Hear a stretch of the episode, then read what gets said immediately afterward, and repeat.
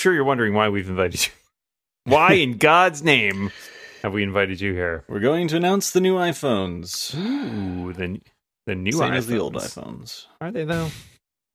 Are they? Meh.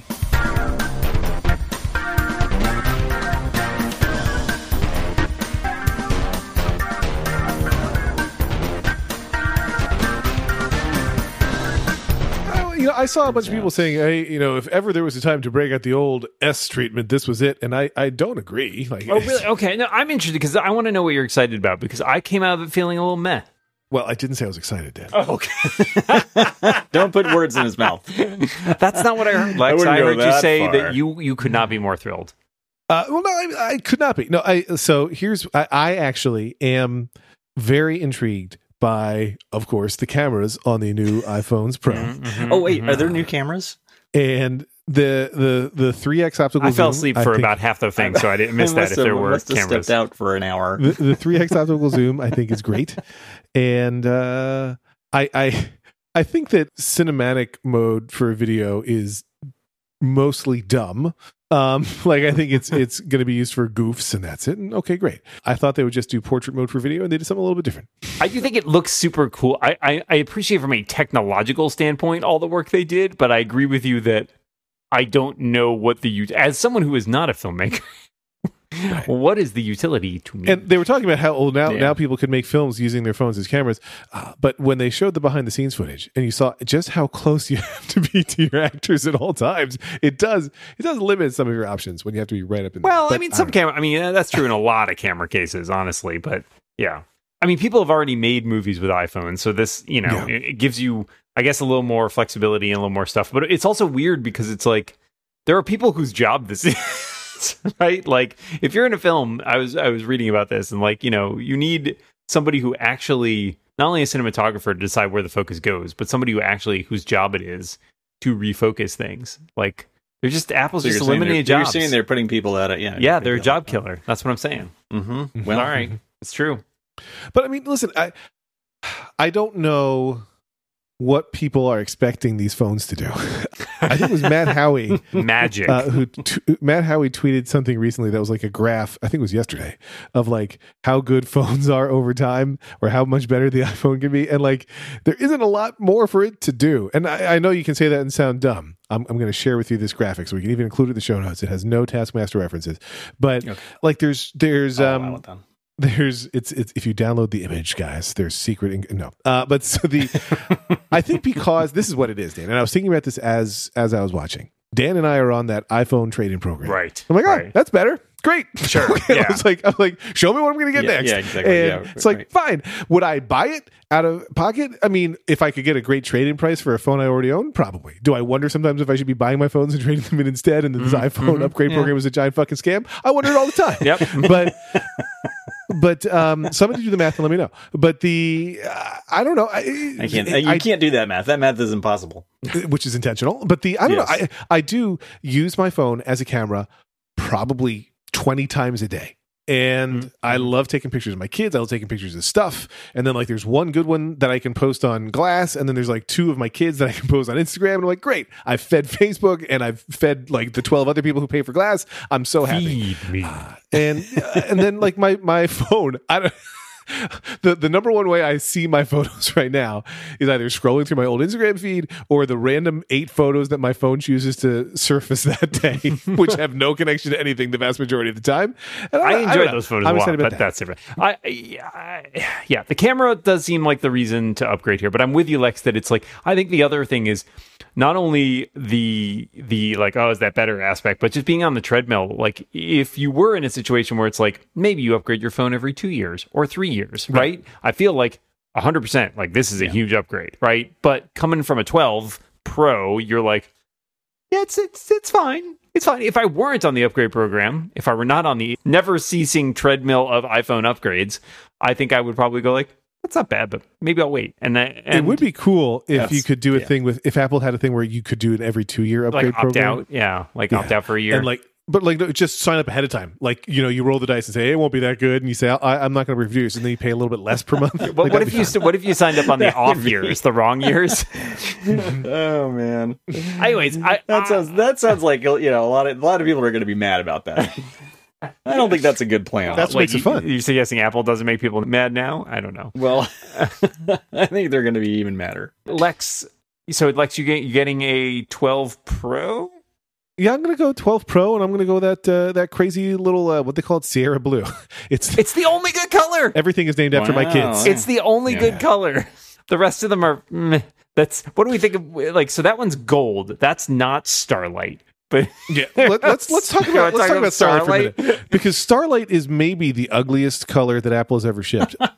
Somebody posted, it was Matt, whose last name I can't think of, but they posted like that Starlight is not a color; it is the light generated by a star. I was like, that's a great point. It is not a color. There's also midnight. They've changed the black color to mid. Well, they've changed black to midnight as well, so it's also not a color. Midnight's not a color. Yeah, it's a time of day. Is it white? Is it gold? No, I think it's uglier than white. Yeah, it's uglier. It's a dingy white or a light gold, like almost imperceptibly light gold.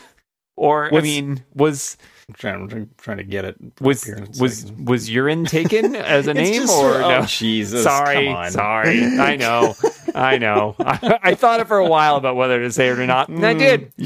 And you shouldn't have. If you rewind, you can listen to Dan wrestle with, is he going to say was urine taken? 100% true. It's an off white. It's not. Yeah, I would never get it. I don't think there's anything particularly wrong. Which one comes in the urine Starlight? That's just the iPhone 13, not the 13 urine Starlight, and I believe the new iPad Mini, which we'll talk about in a bit. I think that also. I do like that blue though. I like that. It's a pretty nice blue. It's brighter. I kind of like it better than the dark blue that I've got. But oh, I really like the blue that's on the iPhone 13. Is that the same as the blue that you've got? Okay. No, so that's the thing. The 12 is different. Yeah, the 12 is like dark, very dark blue. Because I don't mind, but this sort of Frenchy blue is really nice. I love the blue. Well, there's two. There's two new blues. It's like a French. You said the French blue. I know, but I like that you dismissed it by calling it a. That's too Frenchy for me. It's not exactly a French blue. Well, I just want to. But so there's two different blues, right? There's the new blue on the 13, and then a different blue, the Sierra blue on the 13 Plus, which required a whole new technology, apparently. Well, of course. But so listeners can guess what hand gesture I just made, and it wasn't appropriate. But it was very Frenchy. I'm glad that you can't get the Pro in both blues, because I would struggle to know which one to get. Having that decision made for me works just fine. But I'm intrigued, and I think Apple started this with the 12 a little bit, but I'm intrigued by how Apple is embracing and going all in on the camera bump versus shying away from it. I think initially when they had the first big camera bump, they were like, try not to notice this bump. And now they're like, the defining feature and characteristic of this thing is our beautiful bump. And it looks like it is decidedly bigger than the current bump. Yeah, it's hard to tell because it's so zoomed in the product photos that but I agree, if they've definitely, because now they're like molding the case around it, right? It used to be a separate thing kind of set off. And now it like kind of flows out of the case, almost like it's extruded, which is a little wild. I did the very scientific thing where I closed one eye and held my current phone up to the screen and pulled it so that it was the same width as the phone on screen. And it's way that camera up is way bumpier. So there you go. Right. That's just science. Wow, can't argue with that. Yeah, I don't know. There had been late rumors about this ProMotion display possibly enabling like an always-on display on the phone, and that didn't come to pass. And I feel a little disappointed about that, I got to be honest, because it felt like a thing that you could point to that display lets you do, right? All the other stuff is great, but it's hard. I have an iPad with the ProMotion stuff. Look at this guy. I can't. Yeah, that iPad is 4 years old. Yeah, really. He's got a 4-year-old iPad. Wow, must be nice. in a 10.5-inch in a form they don't even make anymore. I've always felt like it looks the screen looks great, but I've never looked at an Apple product and thought this screen looks like shit. So I don't know how tangible the benefit from that is, right? Like the whole thing where it's like we'll match the content refresh rate and we'll scale it down when you're not doing anything that's active. Like, all right, that's great, saves battery life, that's fine, but I guess I don't get enough out of that screen to feel like this is going to be a game changer for me. Yeah. Yeah. I agree. That's I don't know what to say. I was trying. Actually, I've been quiet because I've been logging into Verizon to see exactly what the hell plan I'm on. So I guess I could upgrade and keep paying the same that I'm paying now. Will you? This is the last iPhone mini report. I'm close. Actually, no, I'm close. 42%. 42% paid, and they make you get to 50 before you do it. Okay, so I thought you had to get to 100, and I was like, John, you're not close. Yeah. That's less than half. Yeah, I don't even know how that's possible, but anyway, it doesn't matter. I might do it. I don't know. Because, you know the quandary. I mean, we've talked about the quandary that I'm in. Yeah, you are in a quandary, my friend. That it's probably going to be the last year of the Mini, so I probably want to have the most recent Mini available. Unless the next SE is a Mini. Right? That would be great. I would love that. I'm not convinced based on the model that the iPad has taken that will be the case, but I'm not either. I think it'll continue to be that size. That's probably a better. It probably sells better. It probably does. Yeah. Because there are some people who like Touch ID. Yeah. Yeah. There's nothing wrong with Touch ID. Yeah, I do think it feels like it's in a slightly more awkward place when it's on that rocker, the sleep-wake switch. And I was noting that as I was looking at the new iPads with the button, the button for the first time felt to me like it looked anachronistic. Like it looked. Well, I think you just use it. You use a different finger. You use your index finger instead of your thumb. Yeah. But I just really felt like that. On the base model iPad. Yeah, yeah, I agree. It looked old school to me. And I think you mean the one on the bottom or the one on the no, he's talking about the one on the bottom, like classic home button. Classic home button. Yeah. I mean, it's basically the SE and the base iPad now are the only things that exist in that with a home button, right? Everything else, the base, yeah. Yeah, the base iPad to me looks like a great freaking buy, right? It looks like it's a great $330. I mean, it's always been a good $330 bucks. Yeah. And now that it looks like it supports the the magnetic pencil thing, and it works like it just looks great. And the home button really just made it feel very old. It doesn't support the magnetic pencil. It supports a first gen Apple pencil, not the third. Oh, is that true? Yeah, really? Yes. Still? Yes. That's fucking weird. Yeah, the iPad Mini supports this. Again, it's all about that low cost iPad is all about hitting that price point. And the pencil is still cheaper too. Karen has the older version of that, and she has the regular, the old pencil, and she has a case that it fits in, and she does not seem to care. So she's not. Every once in a while she's like, I might like to have the magnetic one, but she doesn't seem particularly bothered by it. I think that there's a bunch more stuff in that this year. I think they added True Tone and like some other stuff like that is clearly a place where they're like, what can we make at scale and keep the cost down, but still bring in like features from the higher iPads? And it's smart, I think. Especially they've got that $300 price point for education as well. Like, your target market for that. And if you want to upsell people, there's always the opportunity to be like, oh, that's great, but maybe you want an iPad Air, right? Like, that's still an option in there as well. So, I don't know. I agree that it looks old school, but I think like the iPhone SE, it's kind of stuck in that mode until they can get to a point where that newer model is something they can produce cheaply, which is a few years old. Yeah, it's also I think something there to make you upgrade. Yeah, right. But I mean, if you just need to hit that, like, oh, I've only got 300, you turn out your pockets, and I've only got $329 exactly. Well, we can take that money from you and give you an iPad, my friend. Right, and I mean, So Karen's is a 32 gig because she got the base model, and this could be a pretty good upgrade because she is running into space issues, and 64 would be the increasing of the storage there, and on the I think in the other some of the other devices too, like they bumped a lot of the storage stuff to the, which is great. I mean, I think now my iPhone will be the lowest capacity iPhone if I just switch up to the 13 Pro because of the 128, which is what I got last year, thinking I could swap down from a 256, which has not been a problem, is now the base model. So it's like, all right, great. Yeah. I got no problem with that. It's more than enough storage for me. For this guy. Yeah, for this guy. I do not need a 1 terabyte iPhone, which they are now making. Yeah, I don't know what people are... I'm wondering. I guess if you're making movies and stuff. I mean, if you're the kind of person who's actually using the movie making. Catherine features. Bigelow has a 1 terabyte iPhone. Yeah, I guess I'm sure. Well, I'm sure they gave her one. I just thought it was like somebody at Apple being like, "Oh, they think that our phones don't have enough storage. We'll show them. Does this one have enough storage? You jerks." I mean, stop hitting yourself. I just upgraded. I think, as I maybe mentioned to you guys, I just ran out of storage space on my 200 gigabyte iCloud plan. I had to upgrade to the 1 terabyte. Yeah. Just this past week, and so now I was like, there I had to upgrade to like a 2 terabyte storage thing. I don't need half of that taken up on my phone. Like, I don't need a phone that's half that size. That seems ridiculous. Yeah, 1 terabyte, 13 Pro, $1,600. $1,600. Think of all the things you could buy with that. Two smaller iPhones. And there's no... Oh, wait, so what, the Pro... There used to be a Pro Max, right? There is still a Pro Max, my friend. Is it? Is there? Where is it? There is. Didn't see it. Oh, there it is. There it is. Yeah, so that's what I was pricing. That's what I was pricing out. Is that right? I do want to say that I... Yes, that's what I was pricing out. Pro Max. We didn't... I don't think we talked about this when it happened, unless it happened on an episode that I missed, but the introducing of the store tab on Apple's website last month was very exciting to me. That is very exciting. And being able to type store.apple.com again. Yeah. That is the stuff. Yeah. I want to know how many 404s they got on that store.apple.com. They're like, fine, we'll bring it back. It didn't 404. It just kicked it to 302, but still, they knew. That's the title, 302.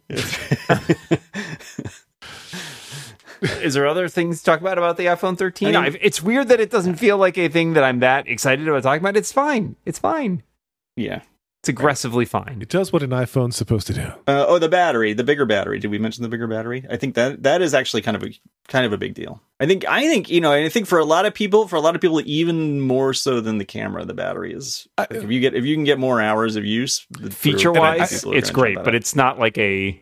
It's not sexy, right? It's not a thing that's big a battery. I think with the camera, Apple can advertise it and show pictures. People are like, yeah, I want that camera. With the battery life, people are like, I don't believe it. So I think it's got to be it's got to be tested by other folks first before people are going to buy it because of the battery. I did think it looked like the battery was like a bizarre shape on the larger ones, on the 13 and 13 Pro. Like it had like a little L shape. It looked like what the inside looks like. Is that it? It looked like it looked like Utah. I appreciate you look like Utah, but Utah. Okay, all right. I just appreciated that they did that, like, because I remember, maybe it was like one of the first or the early Airs. So there was some takedown where that Apple did themselves, where they showed like how, look, we shoved all these batteries here. We used every crevice, and I like that they were willing to make a bizarrely shaped battery just so they could get as much battery in there as possible. Like, that to me is the right mentality. When they were showing the minis, and I know we haven't gotten to that yet necessarily, but like the minis, they really did a lot to make the minis look small. Like, they had giant hand models. I don't know if you guys picked up on that, but some of those people had truly huge hands, because I have an iPad mini right here, and I was holding it up, and I was like, is it smaller? Like, I thought that was going to be the thing that they were going to say, the iPad mini is minier than it used to be when they were first showing it before this. Anything, because they really had when they were making it so thin, I was like, oh my god, I hope this battery life is not worse now. So I appreciate they were like, look how we're trying to use every crevice in the iPhone to make battery life better. Right? That's good. But again, I want to see if it actually, like, my phone, my less than 1 year old phone, I'm curious what your battery health is, but I noticed that it was reporting that it's like 90-something%, which is reasonable. Mine has gone down to about 92 or 93. I was just looking this morning. You can feel it. Mine's 96%. Mine does not last. It feels lighter. Mine gets low by the end of the day, for sure. And I don't know if there's something, like, if it's doing more stuff now, but like by the end of the day, like last night when I went to plug it in, it was like 20%. Like, I got the low battery warning. Yeah, 93. I was not using it unduly over the last 24 hours, but... And then the good news was that when I put it on my MagSafe charger, it didn't charge. So when I woke up this morning, it was dead. But that's... I do appreciate that if you forget to charge your phone, or if it just doesn't... I mean, I don't MagSafe at night, but if you don't do it, and then you just plug it in for like not that long a time into a beefier charger, it can really fill up fast. I do like that. I do appreciate at least that when I get a new phone every year, I get new batteries. So maybe they should just call it the iPhone battery upgrade program or something. That's true. You get a better battery with an upgraded camera. That's the same phone? Actually, my watch, I don't even know. That's the only thing about my watch that bothers me. It's like and usually it seems like there's some weird process. Usually it seems like there's some weird process that's happening, because almost all the time when I put it on the charging stand at night, it's like a quarter or a third full. There's two things. And then every once in a while it dies. Like, I do just have to say, like, I my wife, who also has a Series 5, has noticed that being an issue. And on my Series 4, never a problem, which I suspect is maybe the always on screen does eat enough battery. Yeah, I suppose so. Well, it's definitely going to eat some. So, I mean, That's the only thing that makes me think. There's two things I don't love about my Apple Watch, and most things I do love about it. But like Moltz, like it's an Apple Watch, so mine lasts till the end of the day. But then, like, it always at night is like, hey, just so you know, if you wanted to wear me to sleep, you'd have to charge me now because I'm below 10%, like every day, and I'm never going to charge before I go to sleep. So I've never used any of the sleep tracking stuff because it's always dead and it has to charge overnight. So I don't like that. And the other thing I don't like is that it doesn't look like those new Apple Watches. I don't care about the edge screen, but I do like the color cases. I thought all of those were cool. Here's the thing: I'm more strongly like on the fence about a watch than anything else right now. Like, I'm kind of interested because I do have a 4. It's 3 years old. I like the colors. Like, that green is pretty cool. But I also just worried, like, if I get an Apple Watch that's a specific color, like, what if it just doesn't go with most of the shit I wear? Like, yeah, that's that. I always worry about that. Like, the black at least goes with kind of everything. Yeah, nothing's going to go with what you wear. But I know. Tell me about it. I have no fashion sense. I went to a wedding this weekend and I just forgot and realized when I got there that I only brought my sport, like the Velcro strap thing. I was like, whatever. They're young people. Maybe that's hip. I saw pictures of that suit and it didn't exactly look like it was made to measure your body. It was not made to measure, I'll tell you. And there are some places it could be mader to measurer. Unfortunately, today's episode is brought to you by Privacy. No, fortunately, today's episode is brought to you by Privacy. Privacy.com. Listen, anytime you're on an airplane or you're on public Wi-Fi or at a hotel, whatever, you have to be thinking about your financial security. Like, Moltz and I've talked on the show many times. We don't talk to Morin, but we've talked many times about how you feel. I don't love to log into my bank. If I'm on public Wi-Fi, I will switch to my phone as a hotspot and do that. It's dumb. Privacy is a tool that makes it easy to manage your financial lives online while keeping your most important information secure. By generating virtual numbers, Privacy masks your bank information, so you never have to worry about giving it out to people you don't know online. Listen, if I'm buying from, Amazon. If I'm buying from Amazon or if I'm buying from a website that I know, I'm happy to put my Amazon. I'm happy to put my credit card in there. But, like, sometimes you're like, I really want to get this cool T-shirt or this mug. Moltz probably made them all, but if it's from a website you've never heard of, it can feel shady sometimes to put your credit card in there. So take back control of your payments. Decide who can charge your card. Decide how much they can and how often they can, and be able to close those cards at any time. Plus, you can make sure you're never accidentally billed twice or upgraded to another service without your consent. And Privacy is partnered with the good folks at OnePassword. You can create, use, and save privacy cards directly within your OnePassword dashboard. All virtual cards created in OnePassword have the same security benefits as your other privacy cards. And you can set spend limits, create single-use or merchant lock cards, whatever you want. So check them out. Go to privacy.com/rebound and sign up for an account. New customers automatically get $5 to spend on your first purchase. So go to privacy.com/rebound and sign up now.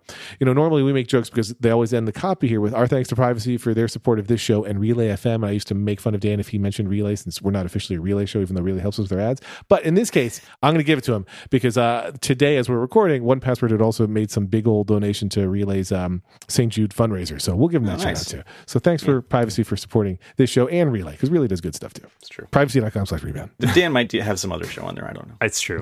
Maybe. I don't know. Not a fan of podcasts over here. So I understand. Yeah.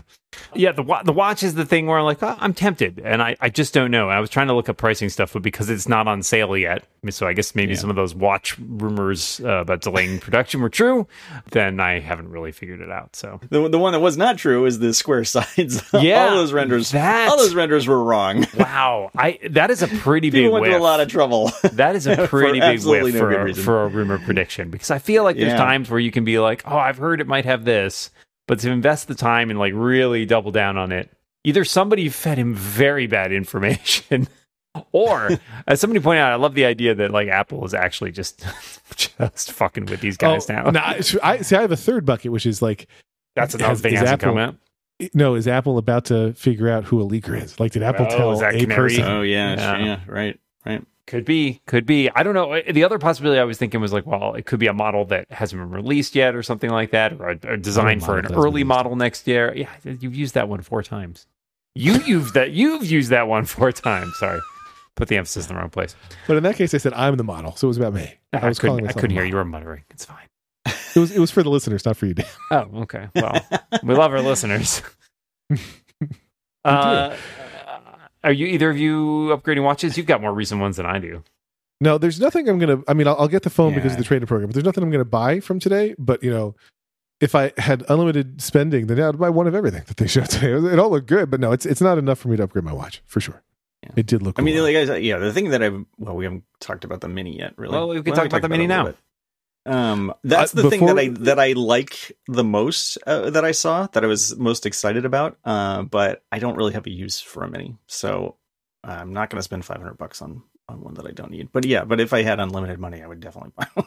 If the Minis were priced like our the new show iPads. Is called "If I Had Unlimited Money." Yeah, I mean, like, and it doesn't make sense. I mean, they've positioned the Mini as a, it's just smaller, but it's a solid, it's got the new processor and it's got the new features and everything, and so of course it's going to cost more than that. Right, and it's going to be iPad, there for a while, because they only rev the Mini every 3 years. Yeah. Yeah. If the Mini were priced like the new iPad, I would, that's the one I would get for my kid. Like if they had a big event like Sears Bat Mitzvah or something, I would take it. But $500, I'm not saying that it's priced high. I'm just saying it's more than I'm willing to spend on a new Mini for my kid. It's not a low, I think it's priced high. Because it's small, you think it's like a cheap iPad, but it's never been a cheap iPad. Right. Like maybe briefly, but like they've always treated it, or at least in recent years, like it's a premium product that just happens to be smaller, kind of like the mini phone, right? Where it's like it's a little cheaper, but it's not. Yeah, Moltz is a mini Moltz. Right. He's cheaper, but he's still full of piss and vinegar. I don't know.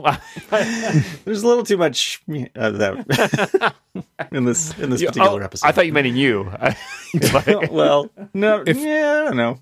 Because this is an Apple Watch show. Going back to Apple Watch, I will say I was surprised that they didn't announce any new health tracking thing for it.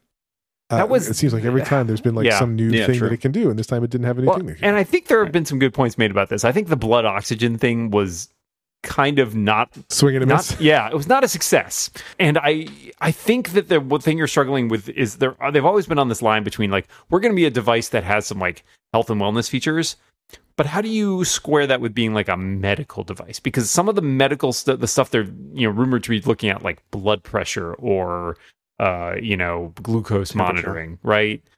Those are things where you get those wrong, that's a big fucking deal, right? You get somebody's blood pressure wrong or glucose wrong, and you are in some fucking trouble. So I can understand why they're going to need to take some time to make sure that if they are going to do those, they do them right. And that is, again, a place where the blood oxygen sensor, I think, was a problem, because I think in general they had to sort of disclaim it and be like, "Look, this isn't a medical device. This is just a thing for if you're curious about your blood." We're just fucking around with this thing. Don't take it seriously. Also, it's like anything below what like 98% is bad, so it could just be a static image just saying 98%, and they'd be fine. It would be as effective. It was a good video. Yeah, Lex noticed that the guy from the father from Modern Family did the voiceover. Oh yeah, Ty Burrell was doing the voice. Man, if I could monetize the ability to identify whoever's doing the voiceover on an ad, that would really be a thing. But I don't think you're going to be able to do that. No, good luck. But it is my. I wish you luck with that. I mean, Lex is like Shazam, but for ads. Yeah, it has nothing to do with my job. Although you think it could be useful for that, it's not. But yeah, Ty Burrell. I thought he did a nice job with that too. I thought the whole keynote was odd. And here's my. I don't know if it's a controversial or not controversial opinion. Tim Cook should not be presenting. I used to feel this way about Phil Schiller. I think Tim Cook had it and lost it. I don't think that's a bad thing. I think he's. I love the diversity of Apple's presenters. Some of them, Apple has clearly stuck with the Steve Jobsian hyperbolic language, and in some of them it sounds very unnatural. Like when they talk about reality distortion field, it just. I think that what Steve Jobs had more than anything else was he never felt like he was selling you when he was selling you, and that is a great skill. Well, everybody. Jaws said, I mean, Jaws is actually pretty good, but he said the most pro phone we've ever released. Two of them said it. I just hated it. That doesn't mean anything. But like they would also, this is the best we've ever done. This is the greatest. And it's like, it just, they all sounded so hammy when they did it, like all of them. But Tim really, I don't know. It felt like the wrong vibe. And I love Tim Cook. I think he's a good person. I think he's a good CEO. But just because you're CEO doesn't mean you have to be like the most frequent speaker in the keynote. I'm just saying, like it felt odd to me. Yeah, I think it's smart that they've tried to show off a deeper bench of presenters. I mean, there were definitely people I think this time around that they're both had and had not seen before, which I think is great. But Tim still exists as sort of the glue, right? Like to get everybody between things. And I agree with you, he's not the strongest of the presenters. And I really, I would think you would just sort of maybe over time get to the point where maybe he does just the introduction and just the closing. And I think that would be fine, right? Like Yeah, if he's just like here to say, hello, we've got some great announcements for you. I'm going to turn it over to Jaws or whatever. And you'd be like, sure. I know it's not his job, but, you know, Craig should do all of it. Craig's the one that we all love. Craig should be working 20-hour days. Yeah, I know. Yeah, I don't know. I mean, I think it's... Make him MC VP. VPMC. VPN? No. I think that they do a lot better than they used to in the diversity department, for sure. And I think, you know, every once in a while you stumble across people who are great presenters, and it's nice. But I think, you know, they've also done a lot of work training people to get better. And I think everybody hits sort of like a base level of like, you're at least this good. You could at least be in a Microsoft presentation. Yeah, I know. I mean, I don't think it's terrible. No, or anything. It's not terrible. It is not. It is. It's all still in general, I think, better than most of the other, you know, or almost any of the other presentations done by other companies. But yeah, it's not as. It does seem over the top, and it's not. You know, well, it's hard to compare it to Steve Jobs because you mostly just turned your brain off. And yeah, but there are definitely there are some who have it better than others, and I think you're right. Greg does a great job. I don't know. It was. And I think Greg and Craig. I think they just need rhyming names. But there's something. Wait till you see Craig. He's great. Like, you know, like when you're watching a movie or a play or something, and there's like a bad actor that can bring you out. Like it just brings me out. Like I don't know. Apple is doing a lot on the production value of these things. I think as long as they're gonna be original. Likewise true if you see a play where there's like one really good actor. I was actually at a play not that long ago, which had a fairly famous actor in the lead, Christopher Lloyd, and a lot of other actors. And it was, they were all fine, but there was one guy in the play who was really, really good, and it made everybody else look much shittier. Was the great one Christopher Lloyd or somebody? It was not. Okay. Oh, interesting. Well, I mean, Christopher Lloyd is 1,000 years old, so I'm just like, it's a challenge. It's a challenge. We do have a couple listener questions that were from before the keynote, so I'm just going to toss them out there really quick. One is from Joe, who says, hello, gents. Does anybody have experience using a 12.9-inch iPad Pro with a Magic Keyboard on an airplane table? I'm considering the 12.9 because I'd also like to use it for sidecar until Apple comes out with my dream, a 16-inch MacBook that doesn't weigh a ton. But I also would like to use it during flights just for media consumption. Thanks. Yes, Joe, I have experience using a 12.9-inch iPad Pro with a Magic Keyboard on an airplane tray table. You wrote tri-table, but I'm assuming you meant tray table. Because you try to use it on there. Exactly. It's trying to be a table. I've done it just fine. I can even, if the person in front of me leans back too far and I'm a taller person, I can put that on my lap and it remains very stable. But I do successfully use it on a tray most of the time. Anybody else have feedback on a 12.9-inch iPad Pro with Magic Keyboard on a plane? Nope. And then Ian Farrell wrote in, I think it's pronounced Ian, I-A-I-N. Yes, that would be Ian. He's giving me rules, which I will not follow, Ian, I'm sorry, but he says, a question for the next time James is on. James is one of my closest friends. He was the best man at my wedding. He never takes me on his podcast adventures, so I thought I'd show up at one of his. I met James when I worked in his local video game shop 20 years ago. How did you all meet each other? Love the show, Ian XX. How did we meet James? I don't know. I met him via Macworld. Probably. I've never actually met James. I think he means like in virtually. Person. Yeah. Well, then on this show. you never interacted with him beyond that? Never at like a WWDC or something? No, I never. No, like I said, never ran into him before. Really? Wow. Yeah. Really? Seems weird. As far as I know, unless James knows different. Is this the real John Moltz? Do we know for sure? I should probably look up, you know, photos. Well, from we're gonna have to get James WWDC's so yeah, you're right. See if James is actually in any of them. Does this count like with how we met each other too? Because that's pretty straightforward. I loved at Macworld when I would get assigned stories to get developers' takes on things, and you could email like a bunch of developers. I was always trying to get different ones, but like James would always respond thoughtfully in an essay form, and like which I say is a compliment, not as a negative. But he would always have good thoughts, and I liked it. I honestly cannot remember how I met James, but I'm sure it was through Macworld in some way. Probably something similar. I think I probably knew his name or at least his software well before that, but yeah. I don't know. It's lost in the mists of time. And then finally, iFixCZ says, how was your growing up? Were you always nerds? Fuck you, iFixCZ. I mean, yes. I completely, 100%. Yeah. I think my first computers super awkward and painful to get to the point. We had a K Pro and a TRS-80. and a Commodore 64. And when you turn on the Commodore 64, it booted into BASIC if you didn't put a disk in. And so I my mom actually knew a little bit of computer programming from a bank that she worked at, and she taught me what she could. And then I was like, more. And my parents hired me a private tutor from Radio Shack to teach me computer programming, who would come to the house once a week. I'm just thinking what the other side of that was like. There was some that's a nerdy teenage kid who was like, I can make $20 an hour teaching a kid. Actually, It was a woman. It was a mom. Right. Okay, right. And she would come over. Look at me with my implicit biases. Exactly. Yeah. It's funny. I never even thought about it until just now. How that's surprising that it was, because it was at that time, I think. But it was awesome. And then I started getting those, magazines where they had code you could type in, and man. So yes, I was always a nerd. I was programming computers my entire childhood. Yeah. And then when I went to college, I was like, I don't want to fight with computers every day for the rest of my life. I will not be a comp sci major. And then, I like everybody else, I wrestle with computers every day. Turn into a schmoozer. I saw something the other day about there used to be lots of women in computer science, and then it started. Oh, interesting. The field started making a lot of money, and then all the men ran into it, as it always seems to go. Yeah. So when I was a young kid, there were no home computers. So I used to make computers. I made computers out of cardboard. And what, like dinosaur ribs? I would see one on Star Trek or some TV show, and I would try and make a replica of it out of cardboard at home. That is amazing. Yeah. It's like I was so ready for them to be there, and they were not. We did not have a computer in the house until I was probably 12.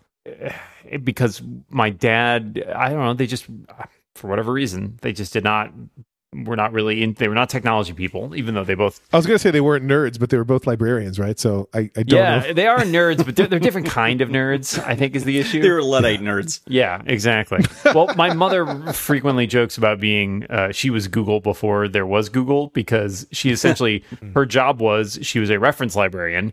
And she ran the telephone reference department at the Boston Public Library, and you could call them and just ask them questions. Ask questions, and they would go find out the answers for you. And I think a thing that does not exist anymore, because why would you need that?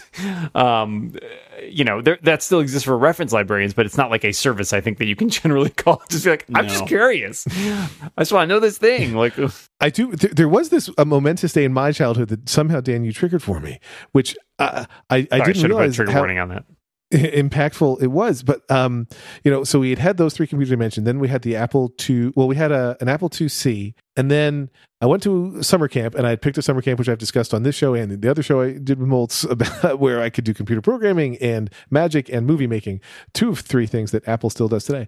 And they had all Macs there, and it was my first time using Macs, and they were all classics.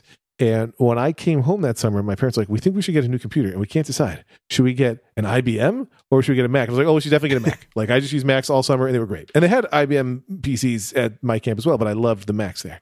And they were like, okay, well, we'll trust you because you're the nerdy one. And my family became a Mac family at that moment. And that really greatly affected the course of my life thereafter. Which, so that was the thing for me, is like all my, several of my really good friends had Macs when I was growing up. Like, one of my best friends, we would go... I would go over to his house, and he had an SE30, and we used to play like Mac poker on it and like all these other games. And I wanted one so badly. And I remember like trying to convince my dad, who is, what is the right word? Economical. Trying to convince him to buy something that was much more expensive than, something else. And he used PCs at work and stuff like that. It was always a bit of an uphill climb. And I remember just lobbying for it for many, many years until I finally got one at 12. I got a Mac LC, which was our first Mac. And then we were mostly a Mac household up to that. But when I left for college, I took the Mac with me. And so my parents ended up, I think I used to work in the IT department at the library where my dad worked. And they would give away old computers when they sort of cycled them out. And so I ended up getting one of those PCs and setting it up for them. So they had a PC for many years after that, and eventually convinced them to buy an iMac instead. Yeah. Yeah. My parents had a Gateway, had like a number of Gateways. And then finally my mom got a Mac. Yeah. Yeah. So now they both have, my mom has an iMac, which is probably slowly dying because it's pretty old. My dad has a MacBook of some variety that he doesn't really use that much. So Dan, which was the Mac that you took to college? It was a Performa 6300 CD. It was a shitty computer. Yeah. That was one. Logic board went. I had to have it replaced. The monitor, one of the emitters died, so it wouldn't show red for a long time, which was really annoying when you would play like Escape Velocity and you'd shoot red lasers and couldn't see shit. That was a really bad computer. I took a G3 Tower to college, I believe. And then I took our old printer, which was a Personal LaserWriter LS. Oh, wow. And it was like the hugest printer imaginable, but I did love it. I missed that printer, and if I could still get one and it could still work with like 97 dongles, I would do it. I took a StyleWriter. And when I went to college, I took an electric typewriter. I had that Performa for a year, and then I bought like my first Mac for myself, which was the blue and white G3, which came out my sophomore year. So I was, and that right before, actually came out before that, because when I bought it, it was like in that 2 weeks, and then they came out with the G4. And I was so mad that I had just bought this G3 and they had just replaced it. But it served me well for many years after that. Do we have more questions, Lex? Because I had a topic that we didn't cover that's happened last week that we should talk about. No more questions. Yeah, but we have one more thing to talk about before we move on to that, and that is did we mention the fact that they're still selling the Series 3 Apple Watch? Because that is bananas. Again, it's the same thing we just talked about with the basic iPad, right? Like the home button iPad. It's like they can make that for cheap.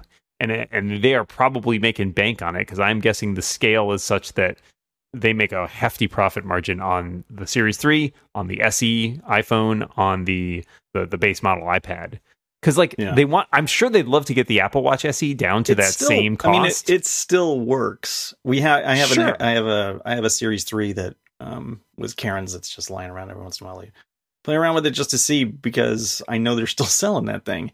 It's $200, man. Upgrading it is very hard. Yeah, I think it's there, as you pointed out for the last one. Like that's a get you upgrade to like an SE at least, right?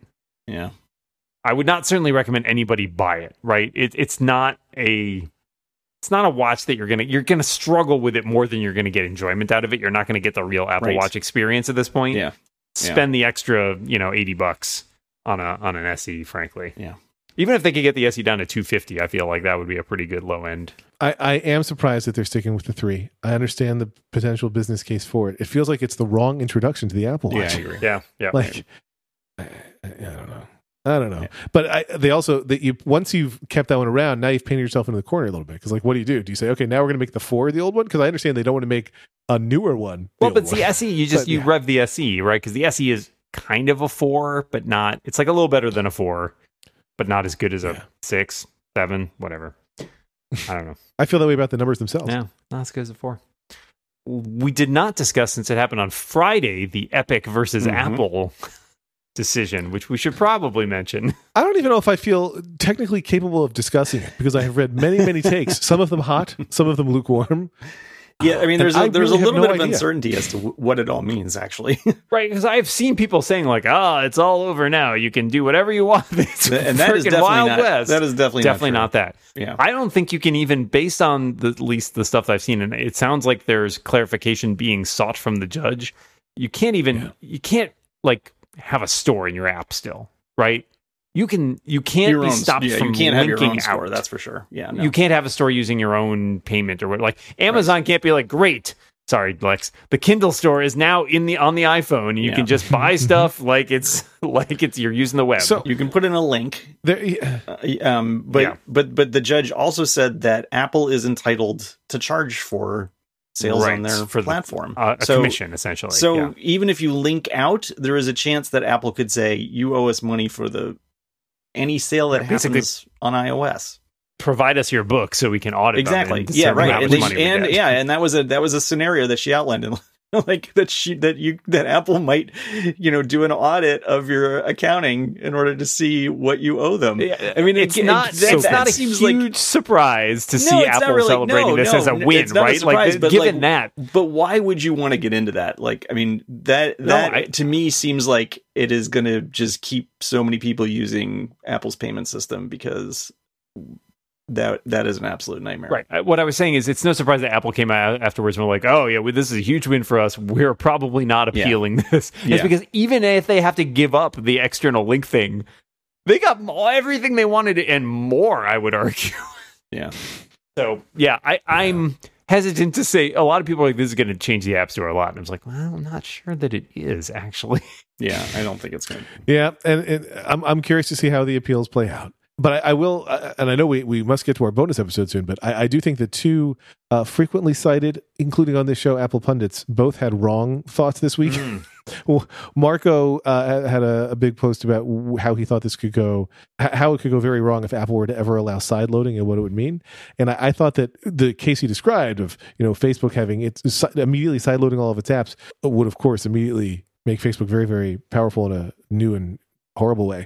I did not actually buy that case. I thought there's ways that you can allow side loading that don't don't empower exactly the, well, sure, the worst cases. It works on the Mac in theory. You could, despite all their protestations to the contrary, and she did sort of take aim at Craig Federighi too for saying that pretty hard. Yeah, like there's no reason you could not do that on the iPhone. It's simply they didn't.